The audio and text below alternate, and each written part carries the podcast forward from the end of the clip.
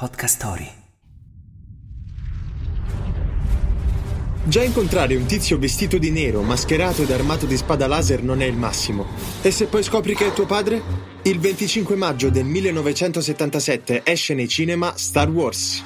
Wake up! Wake up! La tua sveglia quotidiana. Una storia, un avvenimento per farti iniziare la giornata con il piede giusto. Wake up! Sei anni prima, George Lucas aveva in mente una trasposizione cinematografica del fumetto anni 50 Flash Gordon.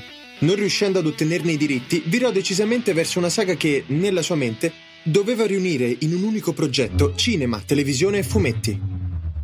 Questo ambizioso disegno rimase nel cassetto del regista fino al 1975, quando le 14 pagine abbozzate di The Star Wars iniziarono a prendere forma e ad essere proposte a varie case di produzione. Le riprese iniziarono in Turchia nel 76, con un cast di attori più o meno esordienti.